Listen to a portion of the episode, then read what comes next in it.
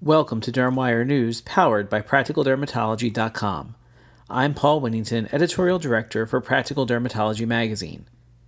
Traditional Chinese botanicals in Kamedis Calm Eczema Therapy Cream play a pivotal role in the over the counter product's ability to reduce eczema rashes, according to results of a new study announced by the company.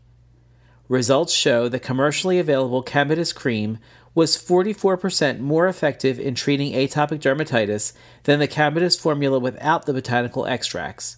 It was also 23% more effective than a competitive OTC brand widely used to provide eczema relief.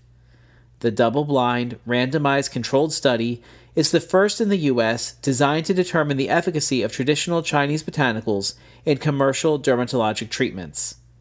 After 28 days, patients treated with Kamedis Calm Eczema Therapy Cream showed a 6.8% improvement in rash extent and severity as measured by the body surface area score, compared to just 4.7% for the Kamedis cream without the botanicals and 5.5% for the non Kamedis product. That represents a 44% difference in body surface area improvement between the complete Kamedis product and the Kamedis formula without botanicals and a 23% difference between the complete product and the competitive OTC product.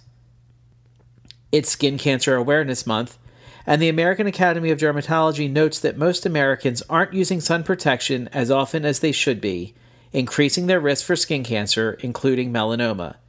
In fact, a new survey from the AAD shows that just half of Americans always or almost always protect themselves from the sun when they're outside to encourage the public to practice safe sun and reduce their risk of skin cancer, the AAD released a new video, Do You Use Protection?